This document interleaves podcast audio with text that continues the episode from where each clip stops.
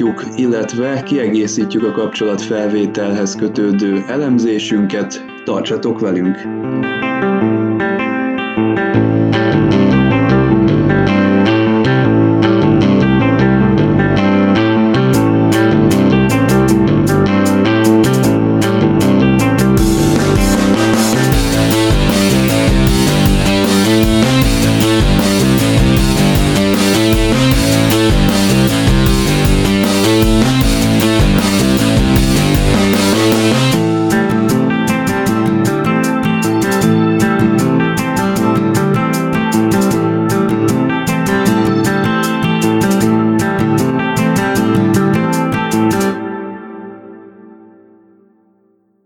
Mai adásunkban újabb neves vendéget üdvözölhetünk, mégpedig Megánt, aki hosszú időn keresztül számos magyarországi trek rendezvény és közösség szervezésében működött közre, ennek egyik mai példája a Star Trek baráti társaság, ami napjainkban is rengeteg rajongót egyesít a világhálón. Az első kérdésem, hogyha már a kapcsolatfelvételről van szó, hogy számodra a nyolcadik Star Trek mozifilm a többi mozifilmnek a rangsorában hol található meg, illetve szerinted időtálló-e napjainkban is ennek a filmnek a mondani valója, illetve a vizuális megvalósulása? Tudnád-e ajánlani a rajongókon kívül olyan embereknek is, akik még esetleg nem is találkoztak Star Trekkel?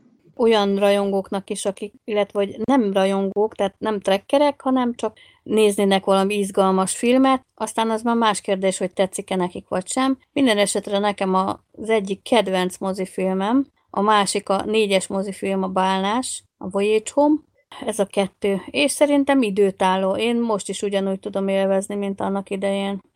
A múltkor azért a karaktereket eléggé részletesen kibeszéltük. Egy valakiről nem beszéltünk akkora nagy időtartományban, mint a többi fő és mellékszereplőről, ez pedig Lili volt. Itt ugye Zefran Cochrane karaktere, illetve Lili az egyfajta Gillian Taylorként van jelen ebben a filmben, csak itt ugye szerintem elég okosan a készítők ők ketté hiszen itt két fontos történeti szál van. Ugye Cochrane az, aki a Főnix első útjáért lesz majd felelős, Lili pedig a Picard kapitány cselekedeteit fogja hát egy kicsit így narrálni a néző számára, hiszen az a fajta megdöbbenés, amit mondjuk a néző átél Picard cselekedetei útján, mondjuk amikor fegyverrel szét akar verni egy már amúgy is lelőtt borgot, azok Lili arcán jelennek meg. Ő egy jó karakter, tetszett, hogy belevitték a történetbe.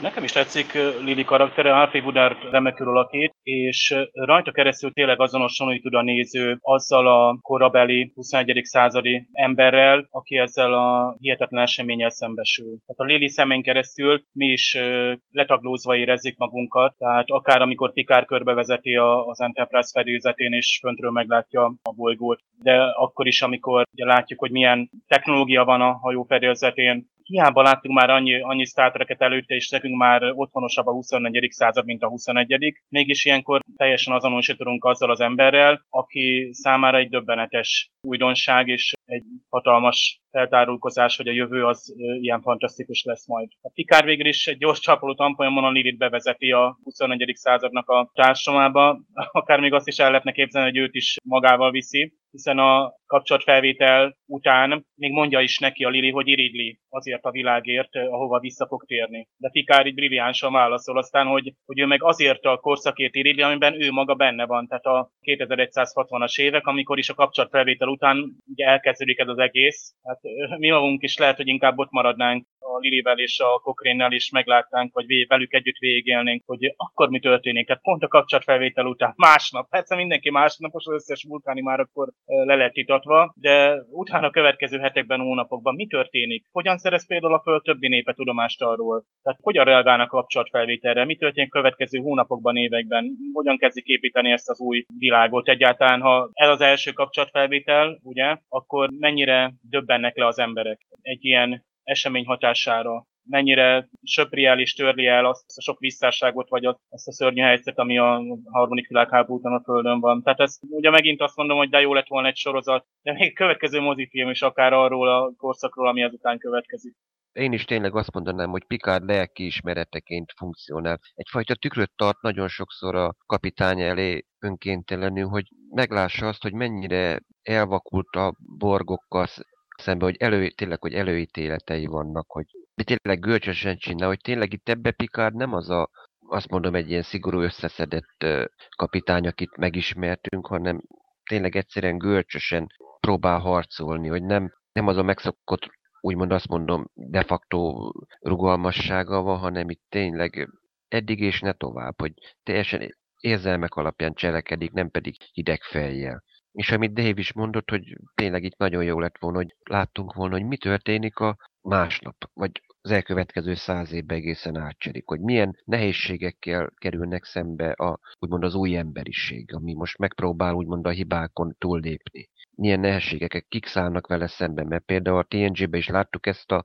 amikor a Q a bíróságot felállítja, hogy azért itt próbáltak, azért az emberiség próbál diktatúrákkal is kísérletezni a atomkatasztrófa után, hogy végül is mi lesz, le, milyen konfliktusok lesznek még itt, mielőtt egyáltalán újra az emberiség újra egyesül. Amikor először látjuk ezt a filmet, nem csak az egyszeri mozinéző vagy filmnéző találkozik szembe újdonságokkal, hanem a Star Trek rajongó is, hiszen eddig az új nemzedék az Enterprise D fedélzetén teljesített szolgálatot, most viszont megjelenik egy új hajó, egy új környezet, új egyenruhákban látjuk a szereplőket, illetve a szereplőkkel kapcsolatban is felfedezhetünk pár újdonságot. Például Jordinak a vízorját azt felcserélte egy ilyen szembe integrált látóeszköz.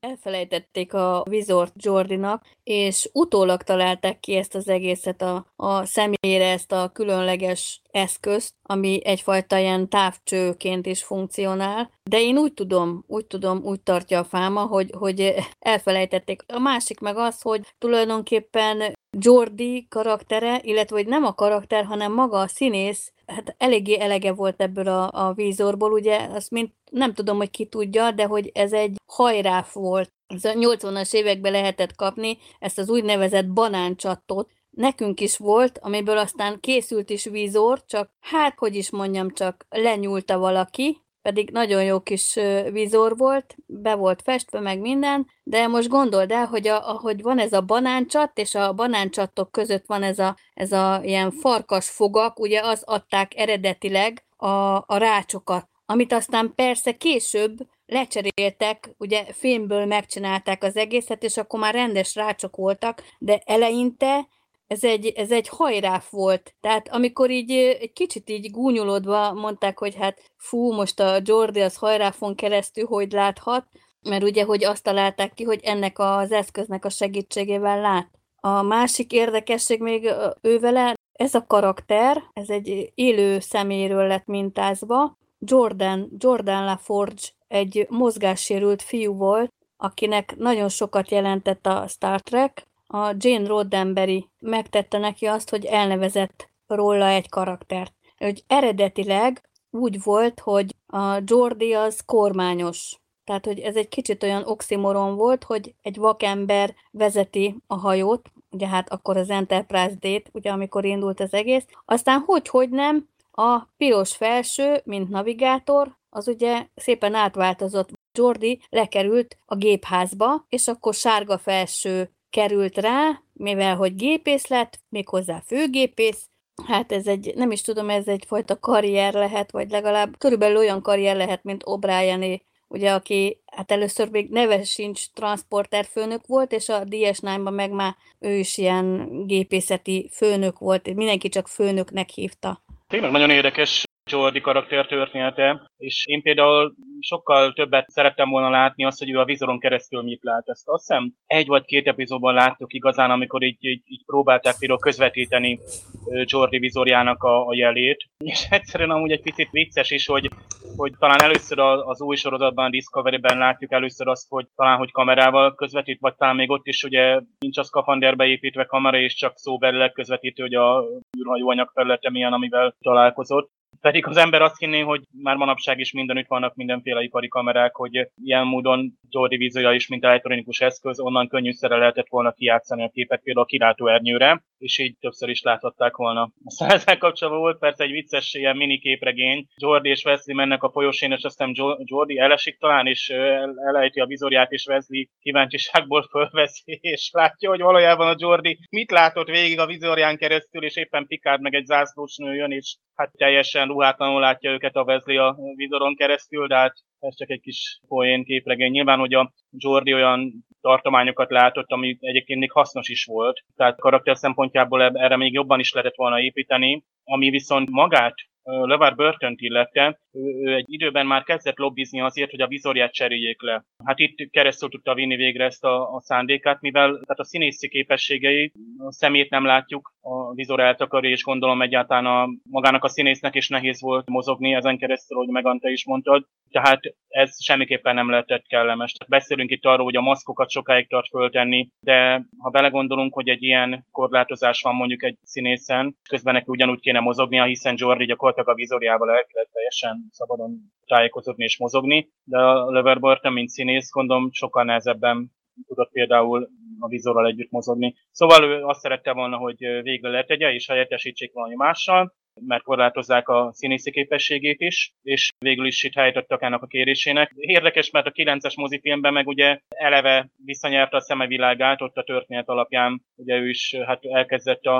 a metafázis sugarak hatására regenerálódni a szeme, úgymond visszafiatalodott, és akkor úgy nyerte vissza a látását, és akkor végül is, akkor már viszont szabad szemmel először látott napfelkeltét, ez egy nagyon szép pillanat volt ott ebben a mozifilmben már tényleg saját egyenruhát használtak. Hát emlékszünk mondjuk az előző mozifilmben, a generációkban, ott látjuk azért folyamatosan, hogy úgymond öltöznek át egy-két színész egyébként a film során. Hát itt tulajdonképpen a DS9-ból kapott kölcsön egyenruhák vannak, például Jordi érdekes módon igen Colmini-nek a O'Briennek az egyenruháját veszi fel, Cisco-nak az egyenruháját pedig azt hiszem talán Frakes kapja meg, úgyhogy nem véletlen az, hogy kicsit furcsán áll Jordan is, meg mondjuk Rikernek is mindig ott fel van gyűrve a kezén az egyenruha. Ugye ez amiatt van, hogy tényleg itt gyorsan másik forgatásra áthozták az egyenruhákat.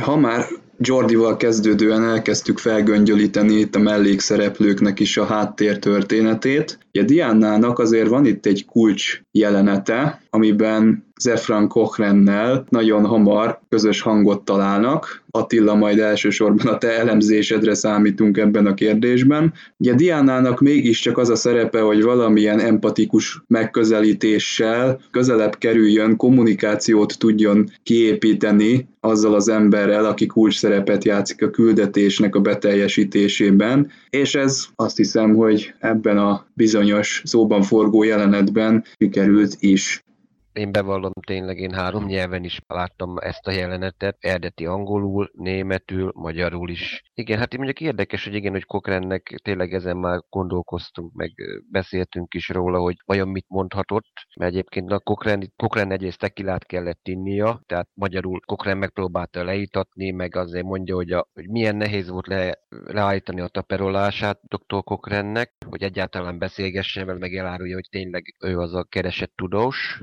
Hát igen, itt valószínűleg itt beadtak valamit neki, hogy ők a külvilágból jönnek, új politikai szerveződésnek a részei, akiket, akik szeretnék, hogy tovább folytassa itt tényleg a Phoenixen folytatott munkáját. Igen, itt említettük azt, hogy tényleg, hogy na most két ember dolgozik a Phoenixen, hogy azért az egy kicsit tényleg az húzós lenne, vagy kevésbé valószínű. Valószínűleg itt tudjuk, hogy ez egy katonai rakéta támaszpont itt Montanában. Valószínűleg vagy Cochrane, vagy valaki más, valami katonai fejes volt az, az egész projektnek valamikor a vezetője, de aztán jött ez a világháború atomcsapás, és gyakorlatilag szinte Cochrane, Lili, meg még esetleg még pár ember valószínűleg már csak szinte önszorgalomból csinálták ezt a projektet. Hogy már tulajdonképpen senki nem tudott már róluk. Itt azt mondjuk, hogy na Lili is például bevallja, hogy hónapokig gyűjtötte a titánt a magához a hajóhoz. Itt van egyébként a, ez a kocsmaját is azt mondja, hogy milyen nehéz az, hogy tényleg mint egy idegen kultúrába csöppennénk be, idő, már időutazáskor is, hogy Földön vagyunk, Földön vagyunk, de minthogyha teljesen egy más bolygón, hogy tényleg úgy kell kezelni az embereket, mint egy idegen, tudatlan benszülötteket. Nincs idő elmagyarázni, mert kifutunk az időből. DNA-nak a tényleg itt a spicces morgolódásait, amit látunk, ez tényleg ez tökéletesen igaz, hogy nem mondhatjuk az igazságot, de valamit csak el kell mondani az igazságból, hogy rávegyék dr. Cochrane, hogy ne a viszkis üvegéhez meneküljön vissza, nem tényleg az idővonal integritását meghagyva tényleg szálljon fel időben, találkozzunk a vulkániakkal. És itt tényleg valahogy rá kellett venni valószínűleg ezzel, hogy na, a külvilág tudja, tud a dolg, az ő munkájáról, respektálja minden, és ezt meg kell csinálnia, mert ez fontos, úgymond az emberiségnek is. Hiába mondjuk dr. Kakrena, hogy többször is említi, hogy hát én, én pénzért csináltam, mert nem azért, hogy most nagy világ megváltó akartam menni. Volt egy ilyen érdekes technikai probléma, és na hát ha megfizetnek, akkor igen, akkor meg is csinálom. És most akkor tényleg itt most, és látta azt, hogy valaki elkezdi bombázni a levegőből a, úgymond ami, a munkáját, amit szinte életben tartotta ez alatt a tíz év alatt a háború óta, és most tényleg itt akkor valahogy a depresszióból, meg az alkoholizmusból ki kellett rángatni valahogy, és ez, a, ez tényleg úgymond a, egy, egy tanácsadónak is tényleg a munkája, hogy valakit kirángatni a depresszióból, a mélypontról, hogy valami, megtalálni valahogy azt a pontját, hogy mi is az a, mi a probléma gyökere, és arra valamilyen tanácsot, megoldást javasolni. És végül is természetesen a többiek segítségével, hiszen végül is, mint tudjuk, azért fél, elmondták neki az igazságot, de sikerült kirángatni erre a holpontról, hogy tényleg Cochrannek sikerült túllépni a gyengeségein. És mondjuk ez, egy, ez a tanácsadónak a lényege, hogy tényleg egy pszichológus ott áll az emberek mögött, hogy a kapitány kiadja a parancsot, a legénység engedelmeskedik, de a kapitánynak is szüksége van valakire, aki, aki lelki szemetes ládaként működik, úgymond nem kell játszani a kemény, minden tudó, mindenhez értő, mindenre választadó szemét, hanem aki előtt úgymond gyenge is lehet, bevallhatja a gyengeségeit, és a gyengeségei vén tudja magát megerősíteni. Lili, minthogyha kicsit átvette volna Dr. Crusher szerepét, hogyha mondjuk ez egy rendes TNG epizód lenne, akkor nyilván lehetségesnek látom azt, hogy Dr. Crusher állna úgy Picard kapitány mellett, ahogy most Lili, de itt a film szempontjából valóban Lili nézőpontjából kell a filmet szemlélőknek látnia ezt az egész történést, hiszen Lili, úgy, ahogy mondta Dave, az olyan, mintha mi lennénk, mintha napjaink emberével teremtene kapcsolatot ez a legénység. Hát sajnálatos módon ennek az a következménye, hogy Crusher Doki egy kicsit háttérbe szorul, Ugyanakkor azért látjuk a készítőknek az igyekezetét, hogy a mellékszereplőket is igenis megjelenítsék ebben a filmben. Gondolok itt arra, hogy Barkley hadnagy a háttérben, Chetlik Botlik nem meri ugye megszólítani Zefran Cochrane-t. Találkozhatunk azért a Voyagerből is egy-egy színésszel, Ethan Phillips-el a holofedélzeten, vagy éppen a Holodokival is összefuthatunk.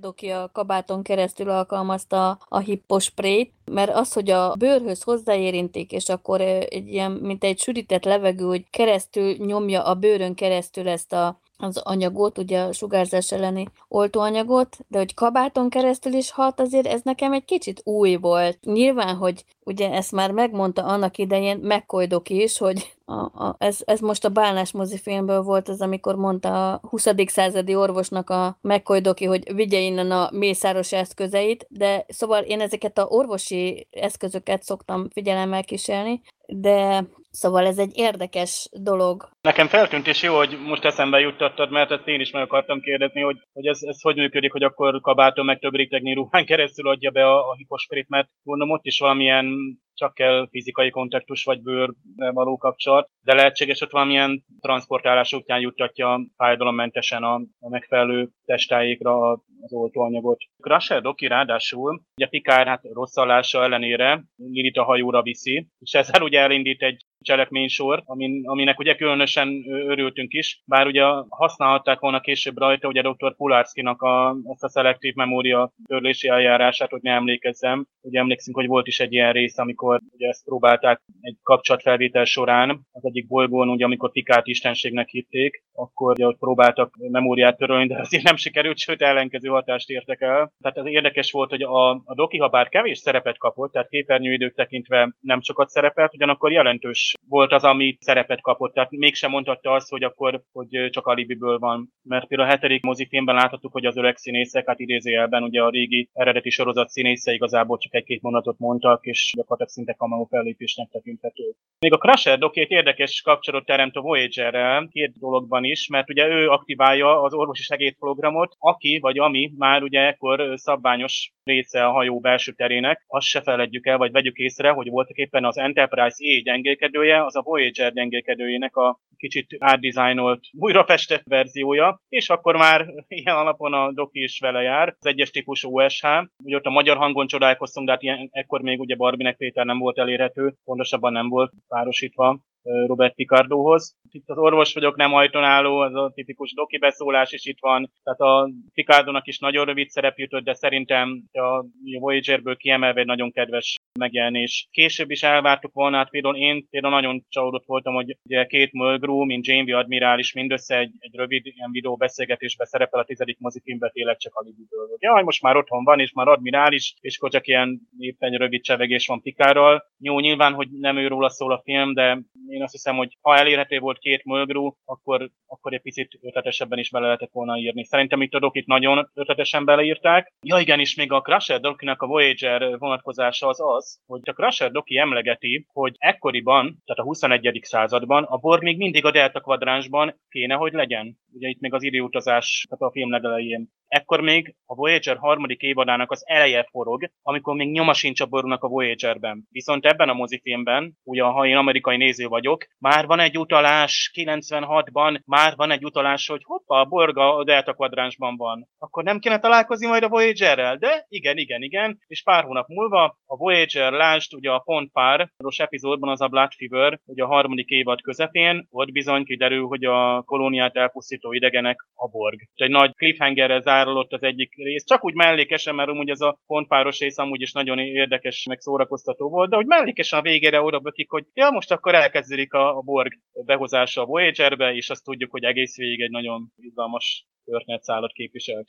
Igen, ez még nem az a holodokink, hogy tényleg ez csak így éppenség, hogy na, megesküdött rá, hogy soha nem fogja bekapcsolni, és mégis bekapcsolja. Itt még tényleg ez egy nyers programot kellett Picardónak eljátszania. Végülis azt mondhatom, hogy sikerrel, az inekcióról meg azt tudom mondani, hogy én emlékszem itt egyébként valami cikkbe azért olvastam, hogy tényleg, hogy mivel itt ilyen nagy nyomással levegőben nyomják be, elvileg a bőrön keresztül tud menni a tényleg a, a hatóanyag. Lehet, hogy így az inekció is akkor a kabáton vagy szöveten keresztül is akkor működhet. A két jelentősebb vendégszereplőről már beszéltünk, tehát Kochrent az elmúlt alkalommal körbejártuk, illetve Liliről most beszéltünk egy kicsit bővebben. A Borg királynőről azonban még nem annyira esett szó részletesen. Itt eleve ugye egy ellentmondással találkozhatunk. Eddig azt hittük a Borgról, hogy az teljesen egy kollektív tudat, és nincsenek benne ilyen kiemelkedő individumok. Azért ez a királynő, ez, ez eléggé azt mondhatjuk, hogy egy markáns személyiség, de nyilvánvaló okai vannak ennek, hiszen előbb-utóbb meg kellett jelennie egy ilyenfajta személynek, aki reprezentálja a borgot, és aki meg tud jelenni a néző előtt, mint egy konkrét színész, egy konkrét karakter, hiszen hogyha mindvégig egy hatalmas nagy masszát érzékelnénk, akik csak dolgozókból állnak, és nem találkoznánk szembe konkrétan egy, egy olyan arccal, aki képviseli ezt az egészet, akkor ténylegesen lehet, hogy unalmasabb lenne az összkép. Egyébként Alice Creed, aki későbbi Voyager epizódokban is megjelenik, mint Borg királynő, nagyon jól játsza ezt a szerepet. A Borg királynő nagyon érdekes, hogy ugye mondod, hogy ő reprezentálja a Borg kollektívát. Ugye feltettük itt a kérdést a korábban beszélgettünk erről, hogy, hogy akkor ezek szerint a Borg királynő több példányban is létezik, vagy létezhet, tehát minden hajón van esetleg egy ilyen reprezentáló individuum, mert voltak éppen a királynő majd, hogy nem úgy jelenik meg előttünk. Bár a Voyager-ben azt említi maga is a királynő, hogy ő is egy konkrét fajból származik, őt is asszimilálták, csak éppen ő neki dedikált szerepe van, hogy reprezentálja a kollektívjának a hangját. Kapcsolatot teremt a például a asszimilálandó egyedekkel itt, hát hiszen arról van szó, hogy itt, itt kifejezetten a királynőt küldik úgymond éta asszimilációjára, Ilyen alapon akár a Voyager-ben is a Skorpió duka részben lehetett volna maga a királynő is, aki kapcsolatot teremt a tehát, vagy éppen ott alkothattak volna hirtelen az egyik dolgozóból királynőt, neveztesen, hogy hát gyorsan a Borg összes tudását az egyik dolgozóra rávetítjük, és akkor ő reprezentálja a kollektívát a, a jó felé. Mert a Seven of Nine esetében ugyan birtokolják a kollektíva tudását, de nem úgy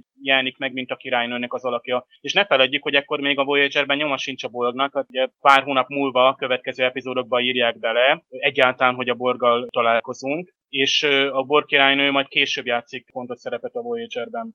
Az érdekes, hogy a, a forgatókönyv írás során gyakorlatilag a Borg királynőt hát kényszerűen hozták létre, igazából azért kellett az ő karakterét beleírni a forgatókönyvbe, mert túl nehéz volt olyan dialógusokat írni, amikkel hogy a Bornak központi komputere jól tud kommunikálni. Tehát tényleg az, hogy emberi formában, egy individuum formájában kommunikál, ezáltal sokkal nyilvánvalóbb lett, és a nézők számára is könnyebben feldolgozható, hogy egy kollektíva hangja. Egyébként érdekes, hogy a magyar változatban, amikor először megszólal a Borg, az első találkozásnál, ugye tudjuk ezt, tehát ilyen kórus formában szoktuk hallani, ami nagyszerűen kifejezi, hogy több egyén beszél, de ugye nem individuális hangokat hallunk, hanem egy kórus ugye uniszónóban zengi a Borgnak az üzenetét, hogy ez ellenállás asztalam. Nos, a nagyon érdekes, hogy a magyar változatban ugye egy szál narrátor mondja alá, ugye szinte monoton hanggal, mint a régi hangolámondásos filmekben, hogy az ellenállás asztalam, tehát nem túl meggyőző. Nem is tudom, hogy a magyar változatban pikárék miért nem fordulnak sarkon, és legyintenek, hogy á, ettől a bortól nem is kell félni, ha csak egy ember beszél.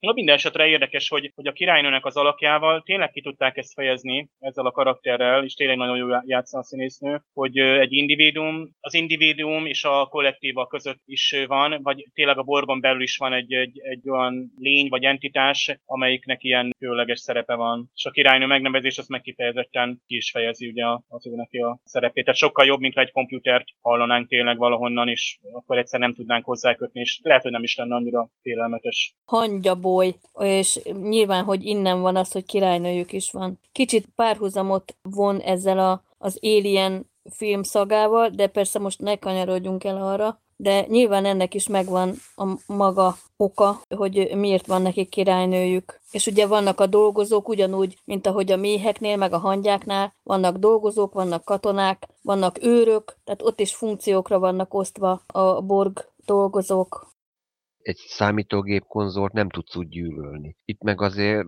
kellett valaki, aki tényleg magára tudja venni a, úgymond a gyűlöletet. És tényleg egyébként itt azt látjuk, hogy tényleg hogy a Borg és hiába azt mondjuk kollektív, a kollektív, de van egyfajta differenciálódás. Ugye a kollektíva fölött is van valami, illetve valaki. Mondjuk erről egyébként magára a Borgnak az eredetéről, vagy a királynő eredetéről egyébként készültek képregények is, ami Magyarországon is megjelent egy manga képregény. Abba is mondjuk benne van a története, hogy melyik fajból származik a Borg királynő, itt Danzek lenne elvileg az eredeti neve, és akkor hogyan lett ő tulajdonképpen Borg királynő, mielőtt lényegében amiatt is, hogy végül is Spockék, az, az eredeti Enterprise találkozott egy furcsa hajóval, ott bukkannak rá, mert az a faj, amiben, amihez a Borg királynő tartozott, az haldoklott egy vírus miatt és innen történik az esemény, de aki keresi, az mondjuk a manga, Star Trek manga képregény második füzetében egyébként megtalálható maga a történet. Nem akarom nagyon lelőni a poén benne egyébként, hogy mi, mi hogy történik. De tényleg itt azt látjuk, hogy igen, amit egy kaptár társadalom, éppen úgy, mint az elén, hogy igen, itt egy királynő is van, hogy vannak a dolgozók, harcosok, katonák, és van a királynő, aki tulajdonképpen az egész kollektív, egész kaptárat irányítja. De ha visszagondolunk a Best of Both Worlds-re, Picard kapitányt ott is egyfajta olyan célzattal asszimilálták, hogy egy összekötő kapocs lesz, valamiféle helytartó lesz a Borg és az emberiség között. Tehát már ott is megjelent ez a kollektívából kiemelt egyéniség. Hát ott még a Borg királynővel nem találkoztunk, de már ott is felfedezhettük azt, hogy valamilyen szinten itt azért ők szeretnének kommunikálni azzal a társadalommal, akit éppen asszimilálni készülnek. Akkoriban azért annyi szerencséje volt szerintem, hogy legalábbis a filmből nem derül ki, hogy hogy voltak-e nanoszondák. Tehát szerintem akkor, akkor, amikor a Picardot elrabolták, lehet, hogy ez csak egy headcanon, és csak én elképzelem, de én úgy, úgy tudom, hogy akkoriban még nem voltak nanoszondái a Borgnak, mert akkor nehezebben lehetett volna visszaállítani az emberi mi voltát, meg hogy ugye kapott ilyen mechanikus végtagot, de nem amputálták le a kezét. Jó, persze, hogy a, az arcára kapott ilyen implantátumot, de azt szerintem, hogyha a nanoszondák is belekerültek volna a képbe, akkor nehezebb lett volna a legénységének, hogy visszaszerezzék a kapitányukat, de én értem a Pikárnak a, a mélyről jövő dühét, és még jó is, hogy Lili megállítja ilyen szempontból, és emlékezteti rá, hogy olyan, mint az Ahab kapitány, hogy üldözi a fehér bálnáját, és hogy nem törődik senkivel, csak a saját maga bosszújával, és az egész hajóját, meg a legénységét, meg mindenkit veszélybe sorol, mert hogy ő a kapitány, és hogy ez megteheti. Azt tudom, hogy volt egy olyan TNG rész, ahol a nanitokról volt szó, és én arra gondoltam, hogy amikor volt ez a rész, hogy a, a nanitok megjelentek az egyik TNG epizódban, hogy utána valamikor nem sokkal valószínű, hogy találkozott ezzel a fajjal a Borg, és hogy onnan lettek ezek a nanoszondák. És még egy különlegesség a Patrick stewart kapcsolatban, ugye, hogy Lili ugye mondja neki, hogy, hogy a hab kapitánya a fehér bálnáját üldözi, és hogy valójában Patrick Stewart eljátszotta a hab kapitányt, ha jól tudom, színpadon is, de filmen is. A, a Borg, illetőleg Pikár asszimilálása egyébként a képregény készítők fantáziát is megmozgatta, mert a Next Generation képregény sorozat egyik, hát négy kötetes ilyen minisorozata, az új nemzedék, a Kaptár című sorozat, arról szól ugye, hogy ott, hát ott abban az időségben, vagy abban a történetben az asszimilált Pikár, tehát Locutus 500 évvel a jövőben mond Borg, tehát Locutus Borg királyként uralkodik, de a Borg már mindent elért, gyakorlatilag már majdnem minden világot asszimilált, és nincs célja többé. És így belátja, hogy talán mégiscsak a, az egyén ér többet, mint a kollektíva, és egy, egy Pikár azt hiszem détát küldi vissza, vagy a, tehát a minden a múlt megváltoztásával éri el, hogy ugye a, tehát ez a céltalan vég megakadályozza. Nagyon érdekesen alternatív történet. És még a Borgal kapcsolatban érdekesség, hogy itt a, az új nemzedékben már, hát ugye a, a 7 évadban többször is előkerül a Borg, viszont csak itt a, ebben a mozifilmben kerülhetett ugye a költségvetés miatt olyan megvalósításra, ami vizuálisan tényleg megfelelt az eredeti elképzeléseknek. Tehát akár a dolgozóknak a kidolgozása, az öltözetük, egyáltalán az asszimilált belső tér. Nyilván egy mozifilmes költségvetés ezt megengedheti magának, de ebből profitált aztán a Voyager is, hiszen ahogy itt emlegettük, a Voyagernek a majd csak ezután következnek, és a, az itt felhasznált alkatrészekből ugye a Voyager is asszimilált, és hát úgy szóval felhasználták a díszletelemeket ebből a szempontból. A Voyager az, jól járt ebből a moziból. Aztán még érdekes lehetőség, hogy a Borg királynőnek a történetét felszerette volna dolgozni az Enterprise sorozat is az ötödik évadában, ami ugye sajnos nem került leforgatásra, mert elkaszálták a sorozatot. Aztán még a apró érdekességek között van az, hogy néhány borgdolgozó szem implantátumai TIE Fighter, Star Wars TIE Fighter modellekből, tehát játékokból lettek készítve, illetve az a szem implantátumoknál, tehát villogó hát fényeket látunk, és ez a villogás nem éppen véletlenszerű, mert gyakorlatilag ez a villogás egy, egy morze kódot ad, és a morze kód az pedig a film készítésében résztvevőket, ennek a neveit sorolja. Tehát ha valaki netán még erre is figyelt, hogy ez a villogása az implantátumoknak az milyen ütemben történt, akkor netán is még a Morze is betéve tudta, akkor ott le tudta jegyzetelni, tehát ott, ott néhány ember, akit a produkcióval összetudták azoknak a neveit sorolt, de ilyen, ugye, ilyen easter egg el vannak rejtve, hát a Star Trekben hát hányszor van az, hogy egy kijelző, vagy egy ilyen plaketten, amit ugye a, egy hajó falon látunk valahol, és nem igazán figyelünk oda, aztán valaki megnézi a HD változat, aztán kiderül, hogy ja, ott mindenféle, tényleg ott is producerek neveit sorolták, vagy az írók neveit, vagy teljesen, de valami humoros dolgot írtak bele, így az utókornak ez egy érdekesség. A displayen, a hajó keresztmetszetében, a tervrajzon elrejtettek ilyen mókás rajzokat. Tehát volt például egy nyúl, amin megy egy ilyen futószallagon, de hogy ugye olyan pici volt az egész, hogy nem lehetett látni, csak aki egészen közelről oda ment a stábból, és direkt megkereste, és megnézte. És ez a Voyager-nek a diszpléjén is volt, meg az Enterprise D, és szerintem az En is, mert ugye a, akik építették, azoknak volt egy ilyen különös humoruk, hogy ilyen mindenféle ilyen egymás között ö, érthető ilyen poénokat rejtettek el, de szerintem azért talán erről már lehetett hallani, aki rajongó és mélyebben utána ás ezeknek a dolgoknak, hogy ilyen kis vidám kis rajzocskákat rejtettek el a, az okudagramok közé. A hajónak a névtábláján általában érdekes módon gyakran feltűnik például a legénységnek a tagjai között például Gene Roddenberry is, vagy pedig a, úgymond akár a stábtagok is egyébként gyakran szerepelnek.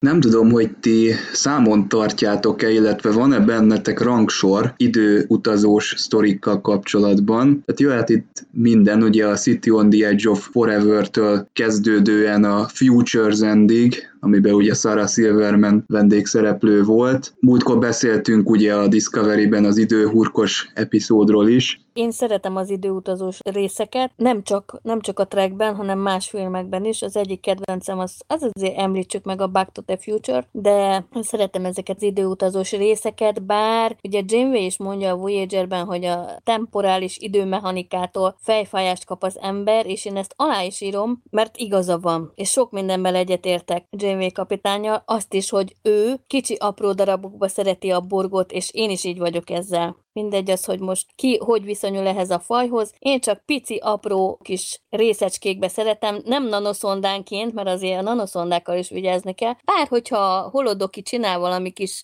szérumot a nanoszondákból, annak nem vagyok ellenére, de én csak minél kisebb, apró dolgokba szeretem csak a borgot. Maximum még azokat tudom elviselni a borgból, akik kiugrottak magából a kollektívából.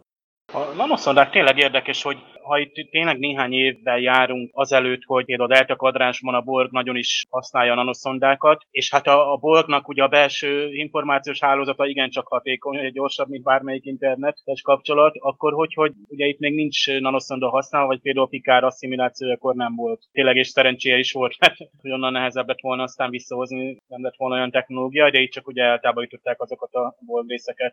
Hát így is ugye, mint ember, akitől a saját akaratát elvették, nagyon nagyon csúnyán megsérült az, az, az egyénisége, a szabad akarat a személyes döntéseitől megfosztották, és pont ugye ezt mondja Lilinnek is. Tehát itt van mondjuk a filmnek az a pontja, ahol ugye a Pikár gyakorlatilag ezt egy-két mondatba kell, hogy megértesse Lilivel, hogy mi az a elkeseredetű, ami hajtja a borgal szemben, és aki viszont nyilván az egész hét évadot látta előtte, annak teljesen egyértelmű. Bár az a rész azért már elég régen volt, és ha vele gondolunk, azóta nem nagyon volt emlegetve. Tehát volt egy-két borgos rész aztán a TNG-ben is, tényleg nagyon jók voltak, de úgymond beleesik ugye a sorozat abba a hibába, hogy történik valami nagyon jelentős mondjuk egy szereplővel, de aztán elfelejtjük. Tehát epizódikus felépítés miatt évadonként megyünk tovább, és így hajlamosak a készítők is elfelejtkezni. Nyilván, hogy jönnek az új történetszálak, és pont egy mozifilm ad arra lehetőséget, hogy, hogy ennyire komolyan elővegyünk egy, egy karaktervonást is, mert itt ezt nagyon meghatározta. Még a nanoszondákkal kapcsolatban, hát bármennyire is megant, nem, nem barátkozol a nanoszondákkal, bár ahogy mondtad, a orvosi célokra felhasználás az, az jó. És pont, ha úgy veszik most a gyógyászat, nagyon is reálisan afelé megy, hogy először is a gyógyszereink lesznek intelligensek, azon a helyen is oldhatnak olyan módon, olyan intenzitással, a, ahogyan kell. És aztán majd tényleg nanoszondák fognak, vagy valamiféle nagyon kis diagnosztikai eszközök bennünk a vérkeringésünkben keringeni, és a szerveinknek az állapotáról valós idejű visszajelzést adni, és így azonnal figyelmeztetni, ha valami csúnya dolog van kialakulóban, vagy egy olyan akut probléma, amit, amit nagyon gyorsan le kell küzdeni, de mondjuk nincs megfelelő visszajelzés. Tehát a diagnosztika, a megelőzésnek egy nagyon fontos eszköze lesz majd, és talán a gyógyításnak is, hogy célzottan ugye hadba küldjük a nanoszondákat, ugye célzottan arra a helyre, ahol el kell látni akár egy sérülést, akár egy fertőzést, vagy bármi más és így, így az élet meghosszabbításban is valószínűleg fontos szerepet játszanak. Már ez, ez megint fölveti azt, ugye, hogy egyre inkább borgál válunk. Ugye a Star Trek nagyon a szemünk elé teszi a, az embernek a, azt a vágyát, hogy individuum szeretne maradni. A személyes élete, a szabad döntése meg kell, hogy maradjon, és akkor ember igazán az ember. De már ugye Jordannak is ott van a, a vizor, vagy ugye a, a Volt Borg, ugye Seven of Nine, vagy Júra is gondolhatunk a TNG-ből. Tehát ők is, ahogy visszatérnek az individualitásba, de mégis megmaradt bennük akár a kollektívának a hangja, vagy netán ugye Borba részek. Tehát mikortól, vagy mettől meddig ember. Ugye Déta ember szeretne lenni, itt például a bőrbeültetéssel próbálkozik a királynő, és ott egyetlen egy momentum teszi annyira emberévé, hogy liba bőrös lesz. És ez egy nagyon, nagyon apró dolog számunkra embereknek, ugye Détának pedig egy hatalmas fölfedezés az emberré válás útján. Tehát mikortól válik a Déta emberré, vagy mikortól válunk mi borgá, vagy már nem emberré, tehát ez a poszthumán vagy transhumán státusz az mikor jön, és a Star Trek erről annyira nem beszél, mert az a 400 év még kevés ahhoz, hogy az ember ilyen gyökeresen átalakuljon. Tehát az emberi evolúcióban hatalmas lépések vannak előttünk, tehát egy nagyon izgalmas lenne egy olyan Star Trek sorozat, amit több százer évvel játszódna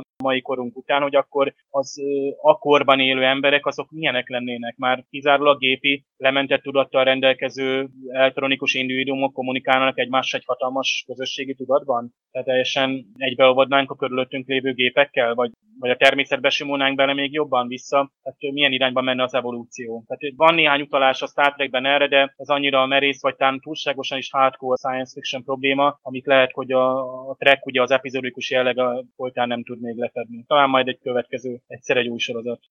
Nem tudom az előzményeket pontosan, de lehet, hogy amikor először még a TNG-be, még a nanoszondák még nem is léteztek még a, úgymond az alkotóknak a fejében, hogy ők csak ilyen különféle implantátumokba gondolkoztak. Ezt mondjuk majd később mondjuk az endbe is mondjuk ott pótolták, azért ott, ha emlékszünk azért Dr. Plox azért ott próbált valami szérumot, valami ellenszert kitalálni, hogy azért a nanoszondáknak a szaporodását meggátolja. Itt a legutóbbi adásban elmondtuk, hogy mindenkinek nagyon tetszik az aláfestő zene, de nem csak ilyen szempontból kiemelkedő ez a mozifilm, hanem maga a zenei, kulturális utalások is jelen vannak benne, amik ö, nagyon markánsan megmaradnak a nézőben. Ugye amikor Picard úgy üvölteti a Berlioszt, mint hogyha egy lakodalomba lenne, vagy például gondolhatunk arra is, amikor a Phoenix kilövésénél a Steppenwolf egyik száma szólal meg a háttérben, illetve magában a kilőtt Phoenixnek a pilóta fülkéjében. Szerintem ez tök jó, hogy ugye Zefrán Kokrén azt mondja, hogy enélkül nem indulhatunk el, mert nem sikerülhet a start, és akkor a Riker is, meg a Jordi is azt úristen, úristen, akkor fújjuk le a startot, mert mi történt, és akkor elővarázsolja a zsebéből a kis zenei diszkét, és akkor benyomja, és földübörög a rock. Szerintem ez azért, ez, ez benne van a, a modern Star Trek szériákban is, de Szerintem itt kezdődött, és szerintem ez egy jó, ez egy jó vonal, hogy összeköti a, a mostani időnket a jövővel. Ez tényleg jó, hogy a 21. században rockzene lesz majd olyan klasszikus, mint most mondanánk Bartokra vagy Berriozra, és tényleg tök jó, hogy én azt tényleg a rock egyetértek, hogy az lesz olyan időtálló zenei stílus, ha valami átmentődik a 20. századból, 21. század elejéről, ami adaptálódni is tud, de ugyanakkor a hangzásvilág az, az olyan tartós lesz, mint a klasszikus zenéjé. Tehát szerintem valószínűleg még több évszázadig tudjuk élvezni, míg az elektronikus zenéket látjuk, hogy csak az elmúlt 15 évben mennyit változtak mondjuk, és hogyan tűnnek el különböző különböző stílusirányzatok, amik ugye a diszkókban uralkodnak mondjuk, tehát ott sokkal mulandóbb és szépen eltűnik nem csak, hogy a Beyondban is egy, ez egy, egy lényeges pont volt, hogy kortár zene jelenik meg egy 24. századi környezetben, de miért ne jelenhetne meg? Tehát miért ne hallgathatna ma is valaki klasszikusokat és arra dolgozik? Egyébként, ha már zenére dolgozás, John Eves, az egyik illusztrátor és designer, aki például magát az Enterprise E modellt is tervezte többek között, illetve a Phoenixet is, valamint például a vulkáni hajót. Ő elmondta, hogy a munkája közben, tehát miközben ezekkel a modellekkel dolgozott, illetőleg rajzolta a hajóknak a prototípusait, és a, a bemutassa később a terveket a Paramount embereinek. Ő például Jerry Goldsmith zenét hallgatta. És ez, ez inspirálta őt, tehát ő gyakorlatilag összekapcsolta azt az alkotó tevékenységet azzal, amit később a néző is átél a filmben. Tehát például gondoljunk arra a járt, amikor vulkáni hajó leszáll, és egyáltalán az a zene mennyire közel hozza hozzánk a jelenetet. Na, nagyon sokat segít, nagyon erősen rásegít abban, hogy érzelmeledni, ráhangolódjunk abban, hogy milyen telemelő vagy éppen félelmetes dolog történik a, a vásznon. Hát ugye némán végignézni egy filmet, az már mint hogy zenei aláfestés nélkül az egy kézbüntetés lenne, és ha már ugye a vizuális szakember is ezt mondja, egy illusztrátor, hogy ő a, a zenével tud ráhangolódni, akkor tényleg nagyon tudjuk értékelni, hogy ennyire összehangoltan dolgozik egy stáb egy filmen, hogy a film zeneszerzőjének a zenéjét hallgatja, a hajó tervező grafikus, fantasztikus dolognak tartom. Esetleg hasonló érdekességként lehet emlegetni, hogy a kérdezgetjük itt egymást, hogy a kapcsolatfelvétel egyáltalán hol történt, azt tudjuk, hogy Montanában, és hogy valahol Bozeman városa környékén. Hát egész véletlen ez Branham Braga, ugye író-producer, szülővárosa, illetve Hát maga a kapcsolatfelvétel napját tudjuk, hogy április 4-ére, 5-ére viradólag történnek az események, és 5-én jönnek maguk a vulkániak, miután ugye meglátják a Főnixet. És hogy miért pont április 5-én, egyébként majd csütörtökre esik ez 63-ban, aki ott akar lenni, hát egész véletlenül akkor van Ronaldi Moore fiának a születésnap, és egész egyszerűen ezért van, van ekkora kapcsolatfelvétel, ekkora tették ezt a, a dátumot. Apró érdekesség még azért emlékszünk, amikor Picard ugye Lilivel kapcsolatos vitája folyamán a konferenciaterembe tényleg úgymond elveszti az önuralmát, és tényleg betöri az üveget a kis dekoráción, a, úgymond a játékhajók között, és ami az érdekes, hogy még hajó is esik le, még törik össze, pontosan a galaxi osztályú. Ha már rázendítettetek a háttérinfókra, akkor úgy tudom, hogy Dave, te láttál ilyen behind the scenes felvételeket, itt a különböző űrhajók vagy csillaghajók és kellékeknek a készítéséről. Igen, és itt külön szeretném is megköszönni meg annak, aki nekem adta ezt a DVD-t, pontosabban a, az extrákat tartalmazó DVD-t, amit én amúgy mindenkinek ajánlok, hogyha sikerül ezt a két lemezes verziót beszerezni valakinek, akkor nagyon ajánlom, mert tényleg ott tíznél több hosszabb, rövidebb, tehát ilyen 15-20 perces filmklip van, amiben interjúkat láthatunk, nagyon sok érdekesség, háttérinformáció hangzik el, számos olyan érdekességet láttunk, amit szerintem azóta nem is nagyon közöltek interneten, ha bár lehet, hogy így elő lehetne keresni különböző videó megosztó oldalakon, vagy régebbi Star Trek oldalakon. Most legutoljára John Eves illusztrátorral, akit már említettünk, hogy zenére dolgozott, Johnny Goldsmith zenére, ő mesélt arról, hogy hogyan tervezték. Ő egy production designer, egy elsősorban a hajók megjelenésével foglalkozó illusztrátor, grafikus volt, és itt tényleg művészi stábról kell beszélnünk. Tehát the art of first contact, tehát itt művészetről beszélnek, vagy a művészi tervezéséről a, a filmnek, és innen mondjuk azt szerintem, hogy amikor ilyen gondos tervezés előzi meg azt, például, hogy egy, egy csillaghajót, méghozzá egy emblematikus csillaghajót le, lecserélünk egy következő modellre, akkor tényleg elmondhatjuk, hogy a virágkorát élte a Star Trek. Már a televíziós sorozatokban sem hanyagolták el ezt, hiszen valódi fizikai modellel dolgoztak, nagyon szépen kidolgozott modellekkel, de azt John Eves illusztrátor is elmondja, hogy ez az az időszak, amikor egyre inkább, egyre intenzívebben elkezdték komolyan használni a számítógépes grafikát, ugye a CG vagy CGI technológiákat, csak úgy, mint a korábbi Star Trek mozifilmekben, az ILM, tehát az Industrial Light and Magic, amelyeket például a, hát ugye George Lucas hozta létre még annak idén az első csillagok háborúja mozinál, és ott a számos mozifilmet, nem csak Star Wars filmeket és Lucas filmjeit szolgálta ki, hanem a Star Trek franchise gyakorlatilag minden mozifilmjében az ILM adta azt a szenzációs látványvilágot. Nagyon fontos tudni, hogy az ILM nem a komputer grafikával jelent egy. Nyilván, hogy ők is haladnak a korral, és nagyon is komolyan élen járnak abban, hogy a számítógéppel generált látványt is fejlesztik, azonban a modellek is hozzájuk kapcsolódnak, hiszen a filmben való behelyezése, a modellnek a bevilágítása, megjelenés, egyáltalán az egész tervezése, mind-mind ugye a production design, tehát a, így az ILM-nek a, a feladata, és a maketteket is ők készítették. De ez egy fordulópont volt, 1996-ban már ugye a Voyager is futott, illetve a Deep Space Nine is, és ők is folyamatosan álltak át, tehát egy ilyen kettős korszak, amikor el lehet mondani, hogy még a modellek nagyon szépen mutattak a CGI grafika mellett. Tehát még azért csinyán bántak azzal, hogy csak számítógéppel generált modelleket lássunk. Figyelmes szemlélő észreveszi, tehát igenis, hogy volt már olyan rész egyenesen a mozifilmnek az elején, például a csata jelenetnél, illetve amikor először bekúszik az Enterprise E, csillagködből előbújik, akkor már bizony a, a számítógépes modellt látjuk. Látjuk egyébként a, tényleg a textúráján, a világításon, hogy ez, ez nem a modell.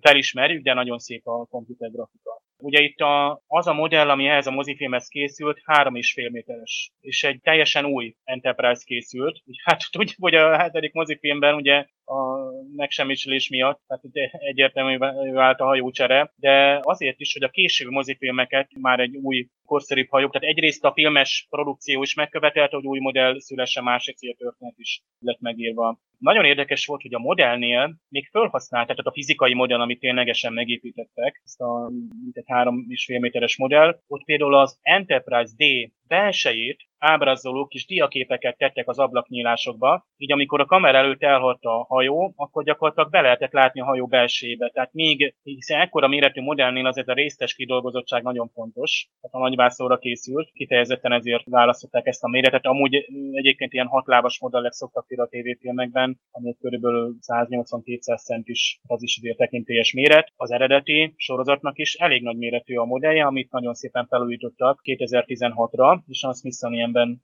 állították ki. Nagyon elhasználódott, és egy 50 éves javarészt fából készült modellről volt szó. Itt egyébként nagyon, tehát sokféle anyagot használtak, tehát ugye végül is egy részét kiöntötték, tehát például vegszálas gyantából aztán azt ugye befestették, belülről is voltak tények tényleg, hogy életszerű legyen, amikor ugye a kamera előtt elhalad a hajó. Festés is nagyon fontos volt, gondoljunk például a, a burkolatnak a, a részterességére, hiszen ott van a híres jelenet, amiben ugye a burkolaton vagyunk, és volt már szédül az ég, de szerintem a néző is. Nagyon ritkán látjuk ugye a hajóknak a külső burkolatát, tehát nem nagyon látunk eddig karbantartást, majd talán az Enterprise maradt és aztán inkább a számítógépes grafika teszi lehetővé. És hát itt bizony úgy döntöttek, hogy kombinálják a számítógépes grafikát, a CGI-t és a valódi fizikai modellt. Például akkor, amikor a Defiant ott van, és az Enterprise oda repül, az is az egyik első ilyen CGI jelenet. És itt lehet látni, hogy a megvilágításban egyetlen a súlyában szinte úgymond különbözik a, ez a hajó. Nyilván, hogy sokkal extrébb a manőverekre képes a CGI modell, és hát voltak éppen, ha belegondolunk, az Enterprise E első megjelenés a néző előtt a nagyvászon az a számítógépes modell volt, de később persze a mozifilmben ugye számos helyen a, a fizikai modell szerepel. És a, az illusztrátor említés, hogy nagyon izgult, hogy amikor bent ült tényleg a premiéren, hogy hogyan fogadja majd a nézőközönség az új hajót. Ismerjük az internetes fórumokból, Facebook csoportokból a felhördüléseket, amikor új hajó jelenik meg mondjuk új mozifilmekben, sorosztokban, néha csúnyácskának nevezik a új modelleket. Nagyon sokaknak kedvence ez a Sovereign osztályú Enterprise E, és a vetítésen a, a tömeg ténylegesen fel is fördült, de nem tudták, hogy ez jót vagy rosszat jelent, akkor még hát később kiderült természetesen, hogy ez jó is. Azóta is mindenkinek nagyon tetszik. Andrew Probert készítette még a D modellt, tervezte, és az a makett ugye egy kutatóhajó, amelyben ezernél is több tiszt van, tehát tipikusan egy sok szemét hordozó hajó, ami viszont nem akcióra van tervezve. Habár ott van ugye az a ketté választás, a csészai egységet el tudjuk a hajtómű egységtől választani, ezt nagyon kevésszer láttuk, nyilván ott is a bonyolult filmezés miatt, és eleve az Enterprise D modelljével nehéz volt filmezni. Főleg a nagy tányérettség az nagyon rossz, előnytelen helyzetbe mutatta a hajót bizonyos szemszögekből, egyszerűen a csészaj teljesen elnyomja azt a hátsó részt. Tehát a forgatáskor, főleg mozifilm forgatáskor, ahol ugye nagyon közelről, meg olyan perspektívából szeretnék láttatni ugye a hajót, az kedvezőtlen volt. Az Enterprise E viszont a nyúlán ketyesebb alakjával, rövidebb gondolákkal, ami már nem tudományos hajó, hanem például kifejezetten például a borgal való harcra lett fel fejlesztve, és a tervezéskor természetesen visszanyúltak ugye a korábbi Enterprise hajókra, főleg azokra, amelyeknek hosszabb teste volt, és például azt a gyenge pontoktól igyekeztek megszabadulni, mint például a nyak, ami ugye például a másik filmben szinte érezzük, hogy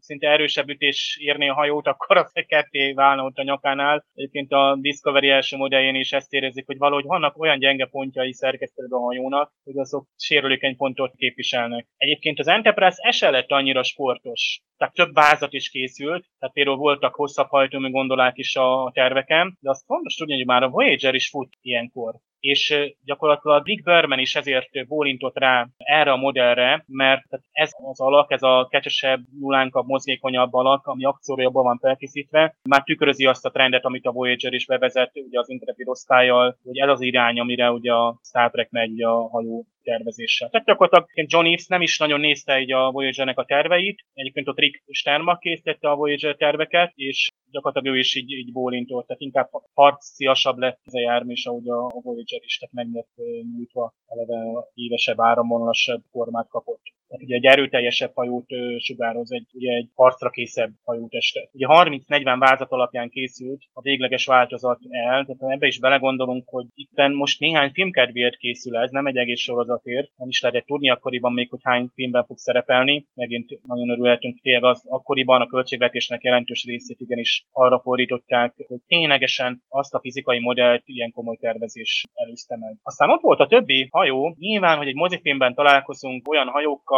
amiket még soha nem láttunk, akár olyan hajóosztályokkal is. Egyébként az volt az elsőleges szempont, másik tervező készítette őket. Ezeknél a eddig nem látott hajóknál, hogy például a USS Criterios vagy a, vagy Akira, hogy némelyik szögletesebb lett, némelyik kicsit zömökebb lett, de mindenképpen különbözzenek az Enterprise E-től. Tehát, hogy a csatában a, a hangsúlyt az új hajó az E kapja meg, és semmiképpen ne keverj össze a néző, aki akkor ült be éppen a filmre a többi hajóval, amelyik részt csatában. Defiant jelenléte szintén létezett modell formájában, de már ugye CGI modellként is, és tervezés volt egyébként, hogy meg is semmisül, de aztán ugye ennek ugye voltak ott dramaturgiai okai már, mint hogy ugye, hát a Space Time-ban azért még továbbra is használatban volt, de itt egy olyan modellt használtak, méghozzá egy CGI modellt, ami rengeteg sérülés mutatott, tehát az kifejezetten egy komputer által generált modell volt. Aztán ugye a Phoenix van még utoljára a hajók közül, amit, tehát ugye az első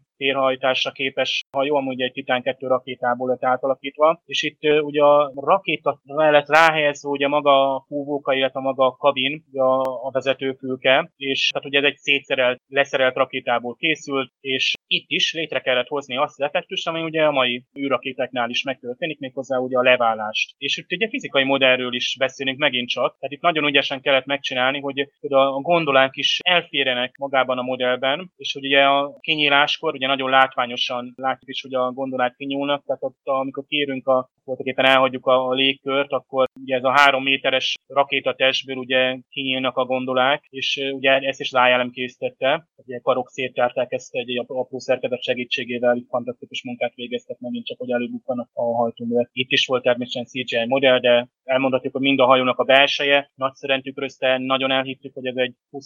21. század közepén összetágolt alkatrészekből, egy rakétából átépített hajó, tehát fantasztikus volt belső és külső felvételekén egyaránt. És most hát tényleg utoljára akkor a vulkáni hajó. Nagyon kevés vulkáni hajót látunk eddig a filmekben. Mark Stetson építette például azt a makettet, ami a Star Trek mozifilmben, az első mozifilmben, mint például űrsikló volt, tehát alul van a hajtómű és egy leváló rész a tetején, tehát egy sajátos formatervezése van a vulkáni hajóknak. Ugye ez, ezt az alapötletet akarták továbbvinni, de nyilván nem lemásolni, hanem egy sokkal egyedibb megvalósítást. Ezért jött ugye ez a nagyon sajátos alakú, tehát egy háromágú tengeri csillagra hasonlít leginkább, és a lábak segítségével aztán igazából hatlábúvá alakul a leszállás során, hogy ugye kinyúlnak belőle a leszálló talpak, és ez is John Eavesnek az ötlete volt, és hát kicsit trukkolt is, pontosabban izgult, hogy például Okuda mit mond ehhez. Okuda egy picit a fejét csóvált, hogy még egy picit bizarr, de aztán dolgozzanak rajta, tehát aztán ugye ezt kapta vissza a producerektől, és aztán ugye szépen tovább dolgozta a hajótestet, tehát kifejezetten leszálló talpakat, vagy az ajtó nyílás mechanizmusát nagyon részletesen megtervezték, és ahogy ugye felbukkan a hajó, és ott állunk a tisztáson, és várjuk, hogy ki az, aki érkezik, nem tudjuk, hogy a vulkánők érkezik. Tehát ezért van egy, hogy itt valami nagyon sajátos, egy alien hajó érkezik, nem tudjuk még, hogy kik ülnek benne, hogy egyáltalán emberszerűek lesznek-e. Éppen ezért volt nagyon fontos, hogy a megérkezésnek a pillanatai tényleg minél életszerűbben közelebb hozzák a nézőhöz, azért volt, hogy az ajtót nagyon komolyan megtervezték a leszálló lábakat, hogy az érkezésnek az a pillanata különleges legyen. Az ajtó is kinyílik, hát ott valahogy nagyon logikátlan meg számomra, hogy ott fölnyílik, szétnyílik, akkor a rámpa gyakorlatilag az ajtó, egyik ajtó rész változik rámpává, és ez gyakorlatilag egy jeleneten belül, egyébként itt elárult a, John Eves illusztrátor, hogy ez komputer grafika volt, tehát kifejezetten az ajtónyílás összetett dolog volt. De amikor hogy az ajtó kinyílik és kilép belőle az első vulkáni, az már gyakorlatilag a fizikai modell volt. De ilyen érdekességeket tudhatunk meg például ebből a kisfilmből, ezt is mindenkinek ajánljuk.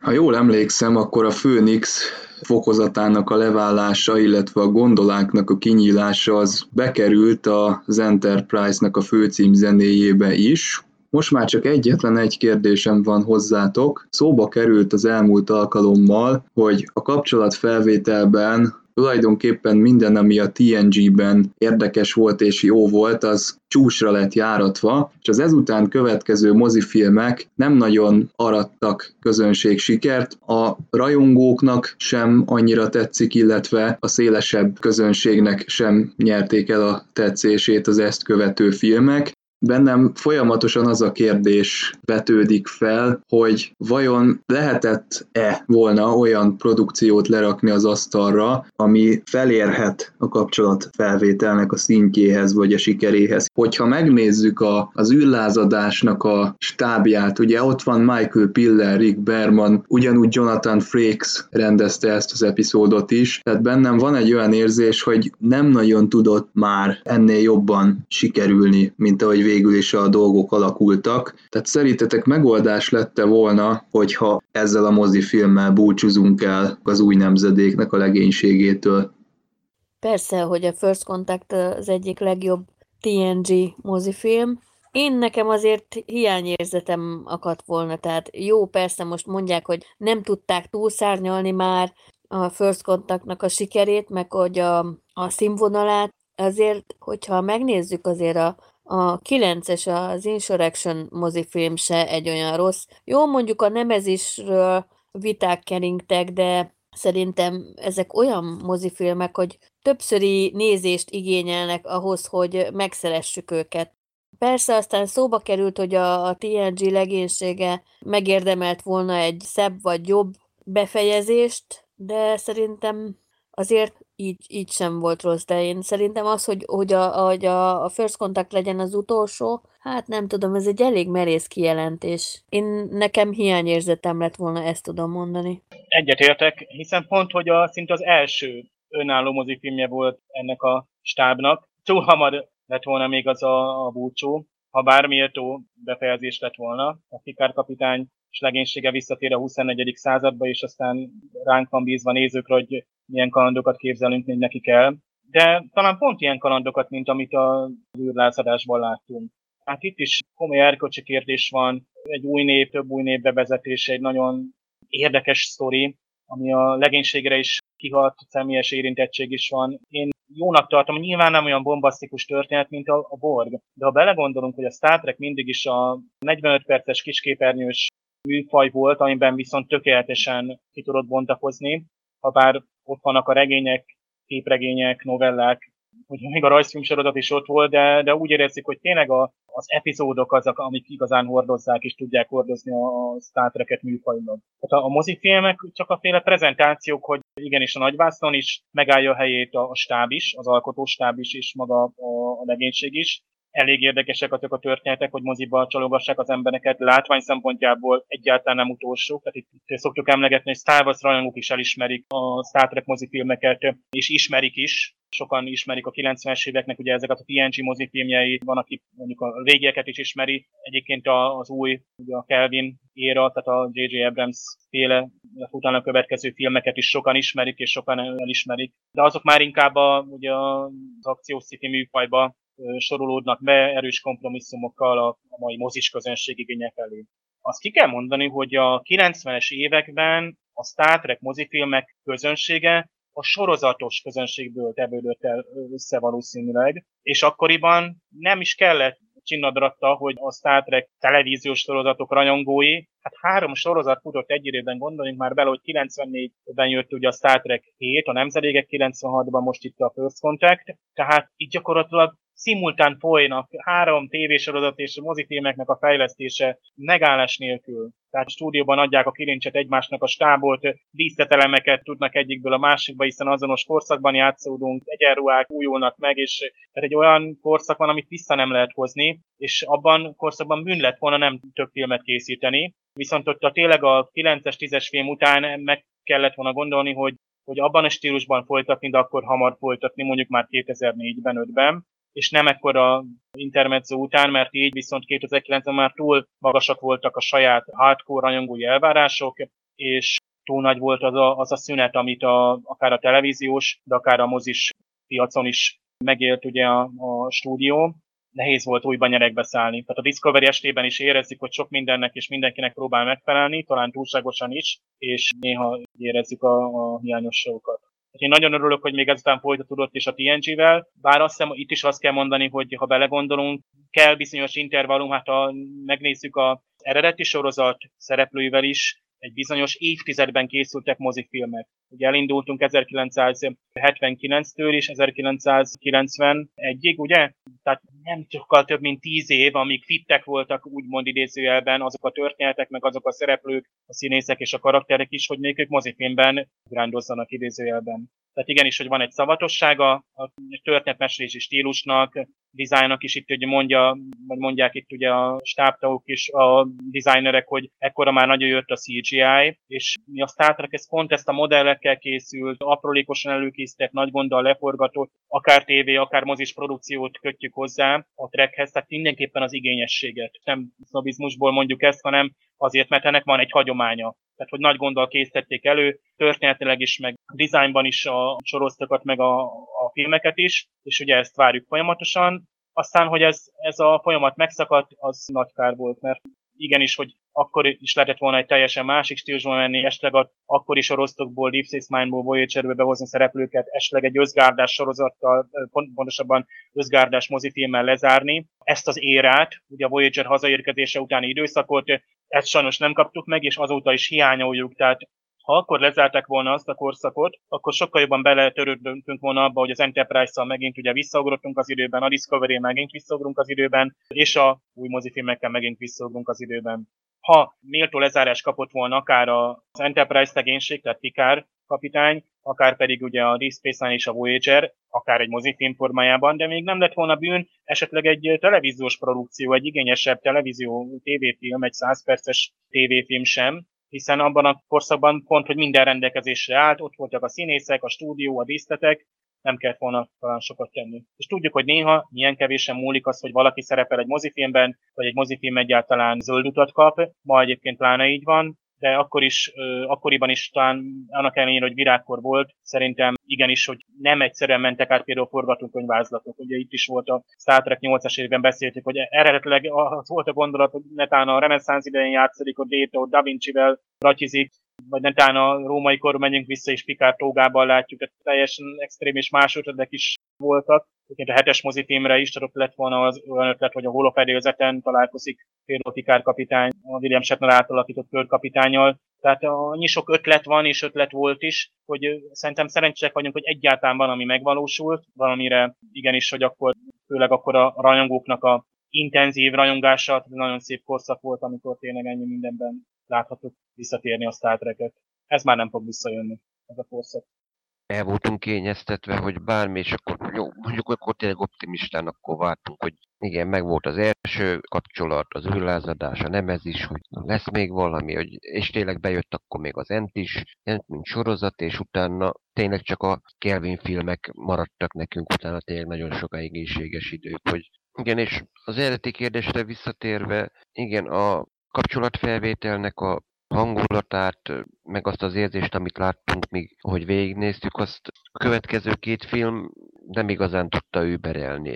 Esetleg még a nemez is, ami még csak-csak, mert hát tényleg itt külföldi rajongók is sokan mondják, hogy na végre, végre Riker, végre elvette Troyt, mondjuk, igen, azt mondták, hogy igen, 15 évet várnunk kellett rá, de végre. Ezt sokan egyébként mondják így a Twitteren, de tényleg, ha akkor befejeződik, akkor lehet, hogy akkor másképp, másképpen gondoltunk volna az egészre, de így is azért tényleg a folytatás filmek is azért tényleg maguk jók, tényleg élvezhetők, csak igen, az embernek egy kis hiányérzete van, hogy mond, ez volt szinte azt mondhatjuk, hogy a TNG mozifilmeknek a csúcspontja. Az első, hogy tényleg folytatásoknál is azt mondjuk mindig a legelső film a legjobb, hogy egy folytatásos filmeket látunk, hogy legelső. És hát lehetett volna jobb ötletek, tényleg voltak rengeteg ötletek, csak igen, egy jó ötletet is lehet rosszul összerakni, az ötletet is úgymond kikupálni a végére, bármi lehetséges. Hát 21. században élünk, meglássuk, hogy a Discovery sikerén, vagy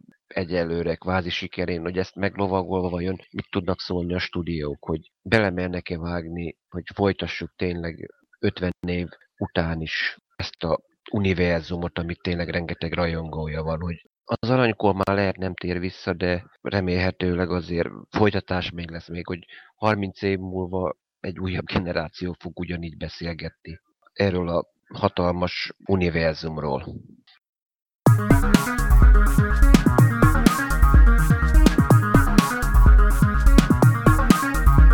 Egy programot szeretnénk ajánlani így az adás végén. Minden kedves hallgatót várunk Montanába, találkozzunk a kapcsolatfelvétel napján 2063. április 5-én.